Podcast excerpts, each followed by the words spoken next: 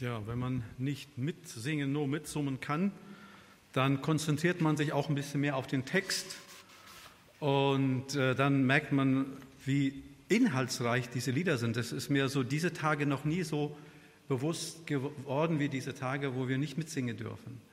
Und das war so eine tiefe Botschaft. Vielen, vielen Dank für diese wunderbaren Lieder. Danke auch dir, Konrad, für die ja, hilfreiche Einstieg in dieses schöne Thema, über das wir heute reden werden. Ich möchte natürlich alle auch begrüßen, die jetzt nicht hier sein können, sondern zu Hause an den Bildschirmen sitzen. Und wir hoffen sehr, dass ihr im Geiste da seid. Und äh, wenn wir hier Gott dienen, dann haben wir auch euch im Blickfeld und sind mit euch auf diese Art und Weise auch verbunden. Wir haben bestimmt schon mal auf dieses Zitat gehört, um an die Quelle zu kommen, muss man gegen den Strom schwimmen. Das ist Naturgesetz. Es gibt noch ein anderes Naturgesetz, wenn man so will. Lernen ist wie Rudern gegen den Strom. Sobald man aufhört, treibt man zurück. Und wir alle haben schon als Kinder bestimmtes Lied gesungen, das werden wir heute auch nochmal hören sei ein lebendiger Fisch, schwimme doch gegen den Strom auf und wag es frisch, Freude und Sieg ist dein Lohn. Nur die toten Fische schwimmen immer mit dem Strom, lassen sich mit allen anderen treiben. Ähnlich ist der Aufruf Jesu Christi an die Gemeinde in Pergamon, die er im Rahmen seiner sieben Sendschreiben hier heute anspricht. Und wir wollen heute diesen Text mit dem Thema überschreiben, kompromisslos leben. Das heißt, gegen den Strom schwimmen. Und wir wollen das anhand von fünf Aspekte beleuchten. Erstmal im Vers 12 sehen wir eine Vorstellung der Empfänger und des Absenders. Wer sind die Empfänger? Wer ist der Absender? Dann kommt Lob für die Standhaftigkeit in Verfolgung. Und diese Gemeinde hat sehr stark gelitten in der damaligen Zeit. Aber dann kommt auch ein Tadel zum Ausdruck für die Duldung der falschen Lehre. Und das ist so das Herzstück dieses Textes. Und auch für uns heute, glaube ich, wie noch nie zuvor wichtig. Und dann kommt der Aufruf zur Umkehr. Und wie Jesus diesen Aufruf formuliert, ist auch faszinierend.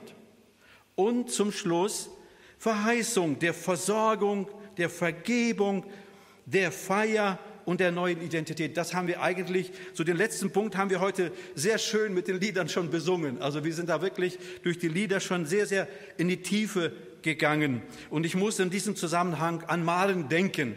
Maren, die das alles jetzt genießt. Wir haben wahrscheinlich oft Maren bemitleidet, als sie in unserer Mitte war. Aber heute ist Maren in Gottes Gegenwart. Und Maren kann all die Verheißungen, von denen wir noch, von denen wir träumen, über die wir nur reden können, auf, sie kann sie genießen. Sie kann das alles erleben, was Gott uns schenkt. Das ist, was kein Auge gesehen, was kein Ohr gehört hat. Das alles erlebt jetzt Maren und viele andere liebe Menschen, die uns verlassen haben. Nun schauen wir uns kurz genau Aufruf zur Umkehr und die Verheißung der Versorgung, Vergebung, Feier und der neuen Identität. Schauen wir uns kurz die Vorstellung der Empfänger und des Absenders an. Wir lesen Vers 12, schreibe diesen Brief dem Engel, das heißt dem Leiter oder dem Boten der Gemeinde in Pergamon. Das ist die Botschaft dessen und dann stellt sich Jesus vor, ganz, ganz kurz. Aber was er hier über sich sagt, ist sehr wichtig. Der ein zweischneidiges, scharfes Schwert führt. Wir wissen nicht viel über diese Gemeinde, aber wir wissen doch einiges über diese Stadt, über die Situation, in der die Christen unter schweren Umständen ausharren mussten. Dieses, die Stadt war ein Königreich und 133 vor Christi wurde sie Rom von dem letzten König des Reiches Rom als Erbe abgegeben und wurde so in das römische Reich einverleibt. Die Stadt praktizierte sehr stark den Kaiserkult. Da war der erste Tempel für den Kaiser Augustus gebaut worden und Menschen praktizierten dort den Kaiserkult. Und es war so, dass einmal im Jahr mussten, musste jeder Bürger dahin gehen, opfern, den König anbeten. Und er war so ein halber Gott für die Römer. Das haben die so eingeführt, damit sie die Menschen bei der Stange halten. Und dann bekamen sie eine Unterschrift, dass sie da waren. Und damit haben sie bewiesen, dass sie treue Römer waren, treue Bürger waren. Und diese Stadt und das ganze römische Reich, sie war eine Provinzstadt, eine Hauptstadt und eine Stadt, die mit viel Gewalt gefüllt war. Das war typisch für das römische Reich damals. Man ging mit den Feinden, auch Christen, sehr hart um. Menschen konnten zum Tode verurteilt werden, ob sie schuldig waren oder nicht. Denken wir nur an Pilatus, der Jesus als unschuldig befand und dann zum Tode verurteilte. Das war so damals die Methode. Christen wurden hingerichtet, in den Arenas wurden Frauen, Kinder in die Arena geworfen und von wilden Tieren zerrissen. Und die Elite der Bevölkerung und alle anderen jubelten und freuten sich. Das war damals die Situation, in der die Christen lebten.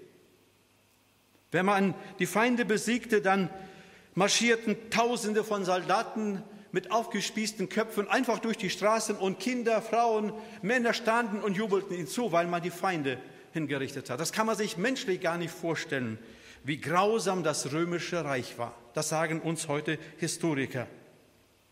Was für sie aber auch wichtig war, das war irgendwo kein Widerspruch, Bildung war sehr hoch.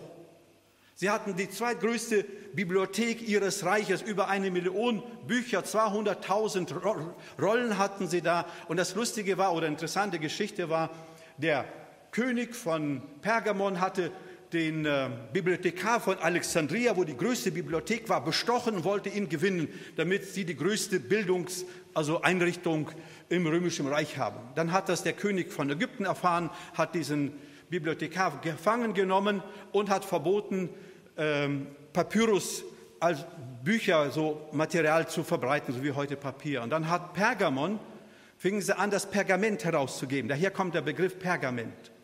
Und dann, das waren also Bücher, die wurden dann auf einem Leder geschrieben. Also das Leder war sehr dünn von Kälbern, Ziegen, Schafen und so entstand diese Stadt und war eine Hochburg der Herstellung von Büchern.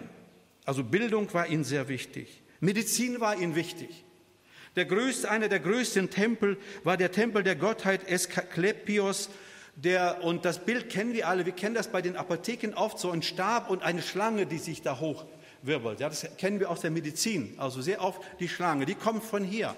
Da waren so die Anfänge der Medizin. Das war ein großer Tempel und da kamen die Menschen hin und opferten da äh, dem Gott. Und da war ein, ein großes medizinisches Zentrum, in, das größte im ganzen Reich. Und Menschen von der ganzen Welt kamen dahin. Religion war sehr bekannt in diesem Reich. Man hatte zig Götter. Der größte Tempel war der Tempel des Königs Zeus. Und in diesem Tempel wurde geopfert, wurde gefeiert, wurden große Partys gemacht, es wurde gesoffen, Völlerei und rituelle Prostitution, die war an, an, das war an der Tagesordnung. Das war das römische Reich. Die Männer konnten, das war typisch, die konnten Sex mit wem sie haben wollten, das war egal. Also das war so im römischen Reich. Das war eine grausame ob es Kinder waren oder Frauen waren, das spielte keine Rolle.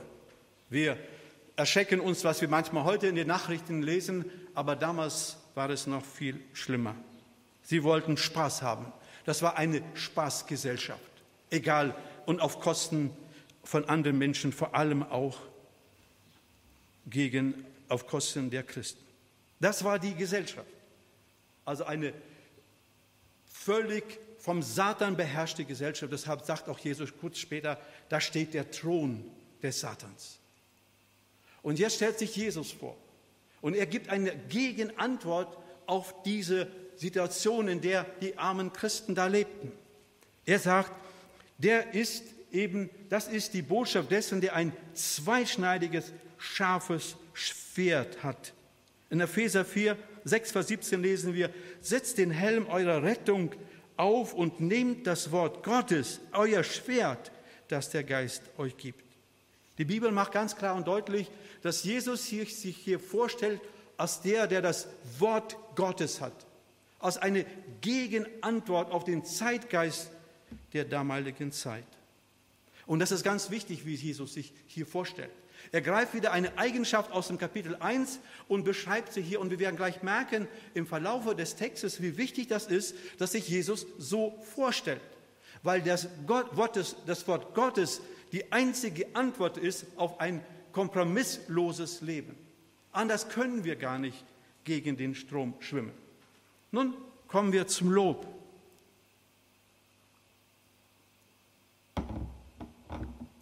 Ich weiß, dass du in der Stadt lebst, und das habe ich ja schon zum Teil beschrieben, in der sich zu, der große Thron des Satans befindet. Historiker sagen, es war keine Stadt, die so viel Religiosität hatte wie diese Stadt im Römischen Reich. Da war wirklich, da brodelte es. Politisch grausam und religiös total verrückt. Und die Leute lebten in Saus und Braus auf Kosten anderer Menschen. Und doch bist du meinem Namen treu geblieben. Du hast dich geweigert, den Glauben an mich zu verleugnen, auch als meiner treuer Zeuge Antipas vor deinen Augen ermordet wurde. Also Christen haben sogar Mord erlebt, also Märtyrertum erlebt. Er lobt diese Gemeinde, dass sie treu geblieben sind. Sie lebten einer unter grausamen Umständen und blieben treu dem Worte Gottes. Sie gaben nicht auf, auch wenn ihnen das das Leben kosten konnte. Das Interessante ist der Name von Antipas. Wir wissen nicht, wer er war. Er war ein Christ und er wird als erster Märtyrer so in Asien erwähnt. Das Interessante, als Jesus sagte, in Apostelgeschichte 1, Vers 8 sagte Jesus, aber wenn der Heilige Geist auf euch kommen, gekommen ist, werdet ihr seine Kraft empfangen. Dann werdet ihr von mir berichten oder ihr werdet meine Zeugen sein. Das griechische Wort, das dahinter steckt, ist, ihr werdet Märtyrer sein. Also hier merken wir, dass ein Zeuge Jesu sein heißt, sterben zu müssen. Das ist kompromissloses Leben sterben zu müssen. In Jerusalem, in ganz Judäa, Samarien und in der ganzen Welt. Das Interessante ist der Name von den Antipas. Das bedeutet Anti, gegen, und Pas heißt alle. Also sein Name bedeutet, er war gegen alle. Sein Name hatte eine Bedeutung, er war gegen das, er widerstand dem Zeitgeist seiner Zeit. Und das kostete ihm sein Leben. Er war gegen die Werte der Gesellschaft, die einfach grausam waren. Und er blieb treu, er gab nicht auf, er passte sich nicht an dieser Gesellschaft. Er schwamm nicht mit dem Strom. Deshalb wird er als treue Zeuge bezeichnet, ein treuer äh, also Märtyrer, genau wie Jesus auch in der Offenbarung als der treue Zeuge beschrieben wird.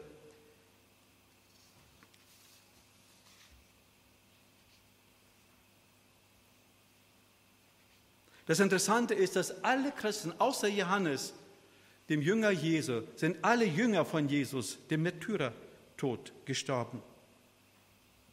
Wo immer Christen ihren Glauben, für ihren Glauben sterben, sterben sie immer für ihre Überzeugungen.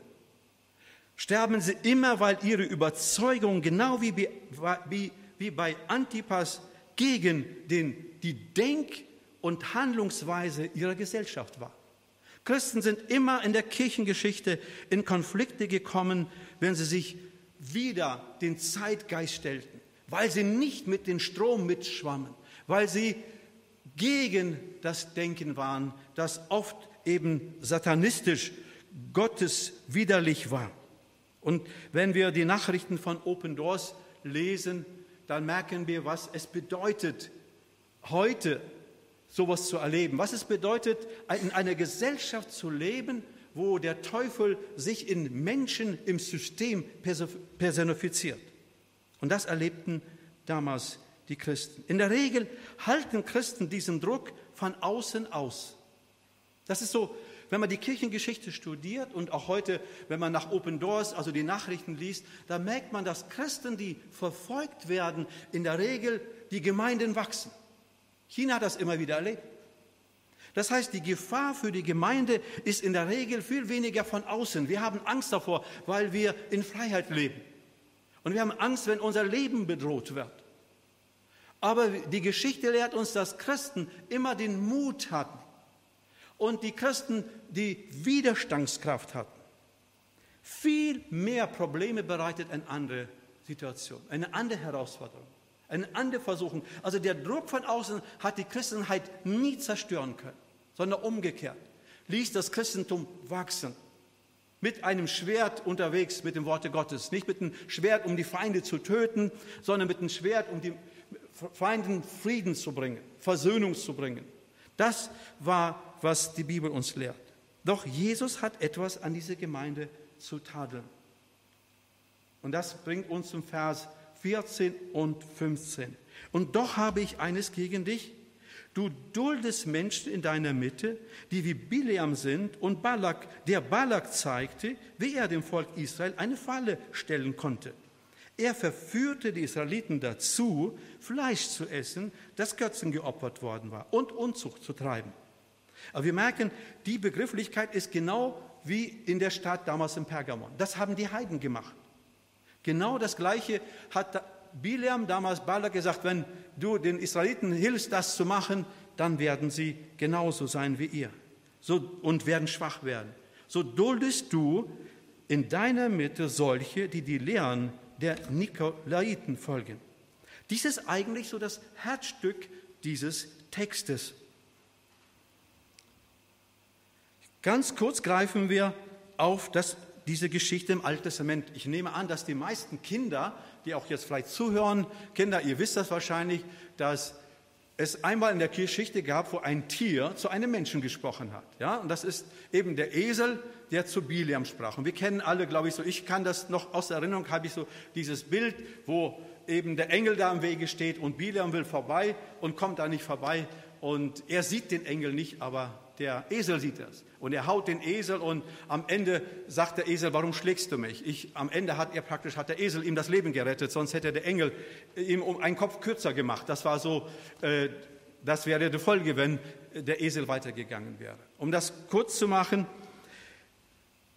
der König der Moabiter wollte Israel besiegen. Und er merkte, Israel ist stark, weil Gott sie segnet. Und dann dachte er, Mensch, was, wie komme ich, wie kriege ich das Problem hin?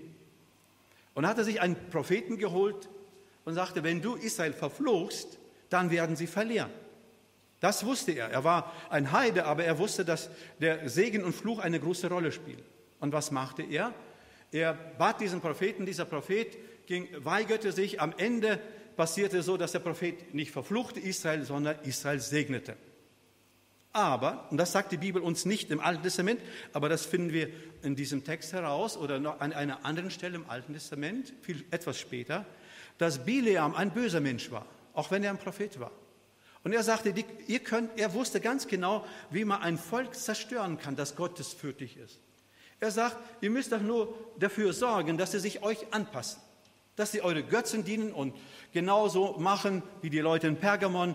Und wenn sie das machen, und wenn sie eben rituelle Prostitution und andere Dinge treiben, wenn sie leben, was einem Spaß mal so richtig macht, dann wird die Moral, wenn die zerstört wird, zerfällt eine Gesellschaft. Das ist sogar ein historischer Fakt, dass es so passiert. Und das hat er ihm vorgeschlagen. Und er hat, die haben das so umgesetzt. Und das trug dazu bei, dass Israel geschwächt wurde, weil er sich angepasst hat an die Gesellschaft, weil Israel auf einmal nicht gegen den Strom schwamm, sondern mit dem Strom. Und das war immer wieder in der ganzen Geschichte Israels das Problem. Die Anpassung an den Zeitgeist, die Anpassung an, der, an die Gesellschaft, in der sie leben. Das war immer das Problem der Christen. Nicht die äußere Verfolgung, sondern die innerlichen Kompromisse, die sie geschlossen haben mit der Gesellschaft. Die hat sie zerstört. Und das war hier der Fall. Und in dieser Gemeinde gab es Menschen, die genauso dachten wie, wie Bileam und Balak. Die haben gesagt, ihr könnt, die waren das auch gewohnt, ihr könnt den Kaiser anbeten, ihr könnt äh, vielen anderen Götzen anbeten. Ihr könnt alles mitmachen, was die Gesellschaft mitmacht. Und abends oder wann auch immer geht ihr auch nochmal äh, zu den Christen und seid da mit den Christen zusammen. Ihr könnt alles machen. Macht, was euch Spaß macht.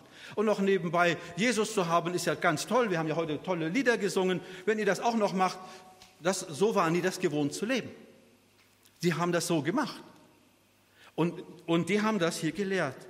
Und Jesus warnt sie und sagt, ihr werdet dadurch zerstört. Nun, heute ist es auch nicht viel anders. Wie ich schon sagte, heute Gemeinden, die verfolgt werden, wachsen. Die werden stärker. Gemeinden, die in der freien Welt leben, haben es viel schwieriger. Als ich damals aus der Sowjetunion als Jugendlicher nach Deutschland kam, merkte ich mit 16 Jahren, es ist viel schwieriger, hier Christ zu sein, als da, wo man verfolgt wird. Die Herausforderung ist hier viel größer und der Kampf ist viel größer. Das dürfen wir nie unterschätzen. Die Gefahr, Kompromisse einzugehen, ist viel größer. Und wir merken auch, was mit unseren Kirchen passiert ist.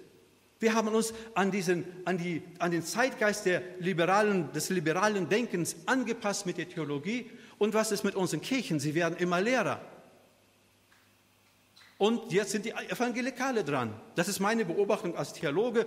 Jetzt, was die Liberalen in den 60er Jahren im letzten Jahrhundert gemacht haben, machen jetzt Evangelikale in unserem Jahrhundert. Sie haben jetzt die theologische Freiheit entdeckt und schreiben ein Buch nach dem anderen, wo alles so typisch das postmoderne Denken, alles ist relativ. Es gibt keine absolute Wahrheit.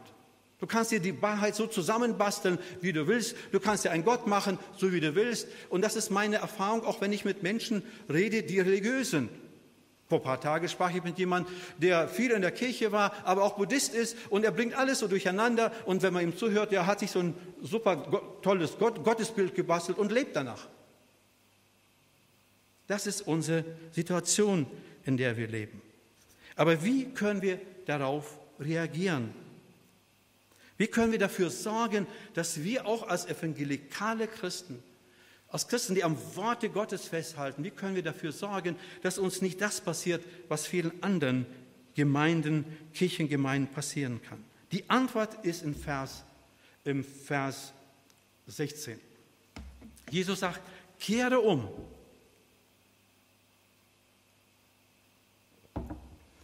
Sonst komme ich bald und kämpfe womit? Mit dem Schwert meines Mundes, nicht gegen dich, sondern gegen sie, gegen diese falsche Lehre. Jesus sagt, stopp, halte diese Menschen an. Und er sagt in anderen Worten, du kannst dieser falschen Lehren, es geht hier um Lehre, wir merken die Lehre der Nikolaiten, du kannst gegen diese falsche Denkweise nur mit einer was? Richtigen äh, Denkweise äh, entgegenkommen. Können, du kannst nur mit dem Worte Gottes, mit diesem zweischneidigen Schwert, das einerseits uns von der Welt trennt und andererseits die Welt richtet durch das Wort, wir können nur durch das Wort Gottes dieser Situation gerecht werden. Wir können als Gemeinde nur überleben. Das, ist, das können wir vor Augen sehen. Wie ich schon sagte, man kann in Deutschland durch die, durch die kirchliche Landschaft gehen und mit eigenen Augen sehen, was passiert, wenn Menschen das Wort Gottes verlassen. Wenn sie sich dem Zeitgeist anpassen. Der postmodernen Denkweise, wo alles relativ ist. Wo es keine Wahrheit mehr gibt. Wo sich jeder die Wahrheit so bastelt, wie er will, was eigentlich logisch ein Unsinn ist. Das Physik, während wir Physik kennen, in, in der Physik geht sowas nicht. In der Philosophie denken wir, geht das. Das geht aber auch nicht in der Theologie, auch nicht in der Philosophie. Ich habe es schon mal erwähnt, das Interessante ist, Banken haben Experten, die Geld, also prüfen Falschgeld. Die werden ausgebildet, um Falschgeld zu erkennen.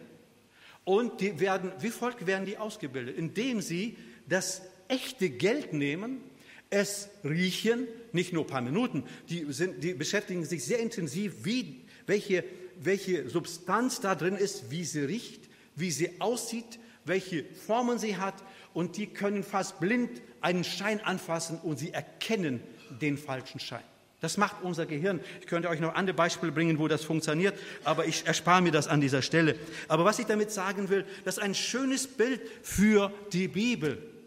Wenn wir uns mit der Bibel beschäftigen, wenn wir sie berühren, sage ich mal im Bilde gesprochen, wenn wir sie riechen, wenn wir ihre Denkmuster die Gebrauchanweisung Gottes für unser Leben und nicht nur für Frommen, sondern für jeden Menschen dieser Gesellschaft, wenn wir uns, wenn wir das Wort Gottes verinnerlichen, dann erst können wir erkennen den Zeitgeist. Sonst erkennen wir den Zeitgeist nicht. Wir sind in der Schule, wir sind in der Nachbarschaft, wir sind in unserer Gesellschaft und ob wir das wollen oder nicht, wir übernehmen automatisch, speichern wir den Zeitgeist ab und leben dann den Rest des Lebens vom, gesteuert von dem Zeitgeist. Das läuft automatisch ab. Die einzige Möglichkeit, um dieser Gefahr entgegenzutreten, ist, sich mit dem Worte Gottes zu beschäftigen, die Denkweise des Wortes Gottes, die Gebrauchsanweisung Gottes für Menschen zu verstehen, zu verinnerlichen. Nur auf diese Art und Weise können wir diesem Zeitgeist widerstehen. Und das Schlimme ist, wenn wir das aufgeben, dann zerfallen wir als Gemeinde. Dann haben wir keine Existenzberechtigung. Dann haben wir nichts mehr zu sagen. Nicht umsonst kritisieren Politik, hochkarätige Wissenschaftler und Beobachter unserer Gesellschaft und sagen, die Kirchen haben in der Corona-Zeit kaum was zu sagen. Die sprechen mehr über Virologie als über das Wort Gottes in dieser Situation. Das, ist, das können wir heute hautnah erleben, was es bedeutet, wenn wir das Wort Gottes verlassen. Wenn wir Kompromisse schließen und wenn wir sagen, alles ist nur relativ. Hebräer 4, Vers 12 sagt, das Wort Gottes ist lebendig und wirksam es ist schärfer als ein zweischneidiges Schwert und durchdringt unsere innerste Gedanken und Wünsche. Es deckt auf, wer wir sind und macht unser Herz vor Gott offenbar. Das kann nur das Wort Gottes tun. Und das brauchen wir. Und David sagt, der König David schreibt im Psalm 119, Vers 11, ich habe dein Wort in meinem Herzen bewahrt, damit ich nicht gegen dich sündige. Nun, wir Christen machen oft einen großen Fehler. Wir sagen, ja, das, die, wir sind so individualistisch, wieder an die Zeitgeist angepasst. Wir sagen, ja, die Bibel ist für dich. Religion ist etwas sehr, sehr Privates und die Bibel ist für fromme Menschen, damit sie lieb und nett sind und in den Himmel kommen. Ja, so ist so ein bisschen dieses, auch, sage ich mal, evangelikale, fromme Denken. Aber nein, die Bibel ist nicht nur für meine subjektive persönliche Frömmigkeit. Die Bibel ist die Gebrauchsanweisung Gottes für unsere Stadt, für unser Land, für unsere Welt, für unsere Gesellschaft, für unsere Nation. Der Apologet, christliche Apologet, Philosoph und Kirchenhistoriker Francis Schäfer sagte, überall in der Welt, wo Nationen sich nicht gehalten haben an, die, an den, an den äh, Geboten der zehn Gebote, sind die zerfallen. Das römische Reich ist zerfallen. Das riesige römische Reich ist zerfallen mit all ihrer Macht, die sie hatten, mit all ihren Schwertern, die sie hatten, mit all ihrer Grausamkeit sind sie zerfallen. Und das kleine, mickrige Christentum mit dem Schwert, mit dem Wort Gottes eroberte die Welt. Das ist der Unterschied. Und sie eroberte die Welt und wir profitieren davon. Der Historiker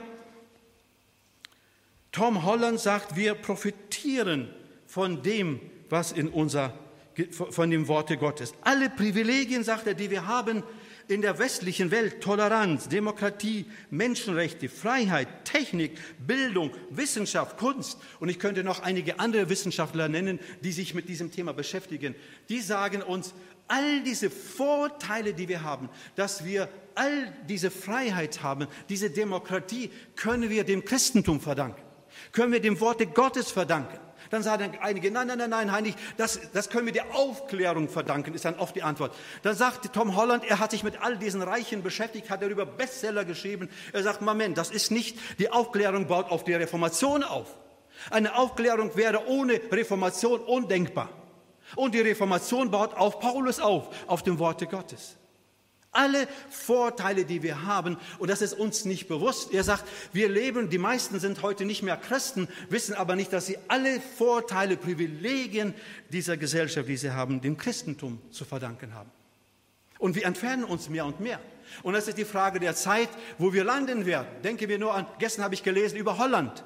Da hat ein Ehemann mit, mit Gewalt seine Frau töten dürfen. Und die Ärztin, die das begleitet hat, äh, wurde freigesprochen.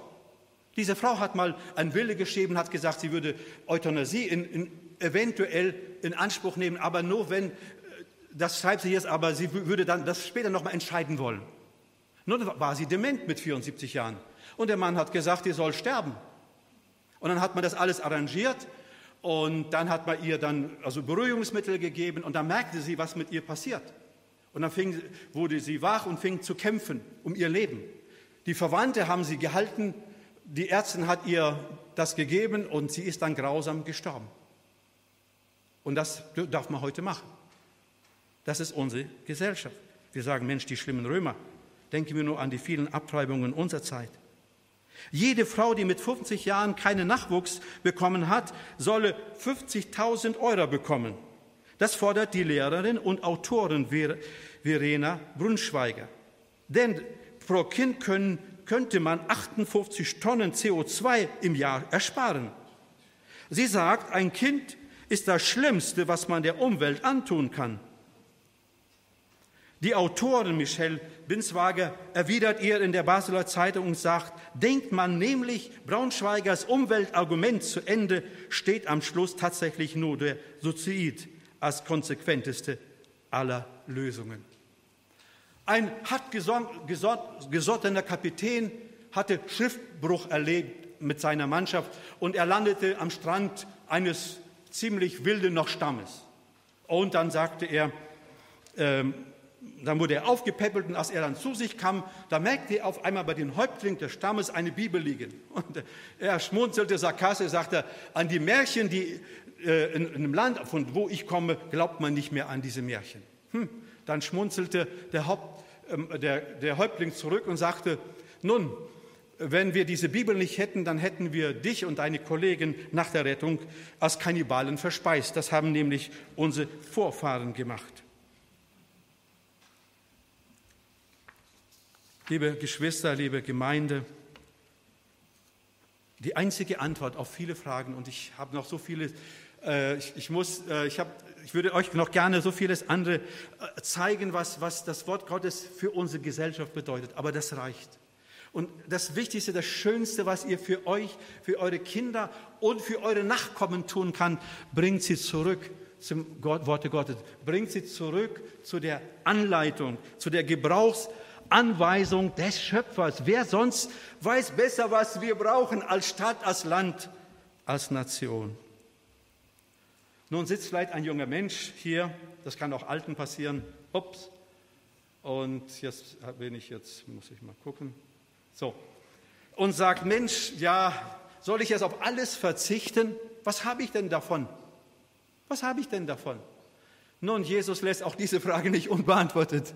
Und wir haben heute so schön schon gesungen darüber, was wir alles davon haben. Er sagt, wer bereit ist zu hören, der höre auf das, was der Geist in Gemeinden sagt wer siegreich ist, wer also sich nicht anpasst an den Zeitgeist, wird, der, wer sich nach dem Worte Gottes hält, wird von dem Manna essen, das im Himmel verborgen ist. Und ich werde ihm einen weißen Stein geben und auf den Stein wird ein neuer Name geschrieben sein, den niemand kennt, dem, außer dem, der ihm enthält. Das sind so äh, interessante Begriffe hier und da äh, gibt es so viele Bedeutungen. Ich pick nur die aus, die für mich wichtig waren, was das bedeuten könnte.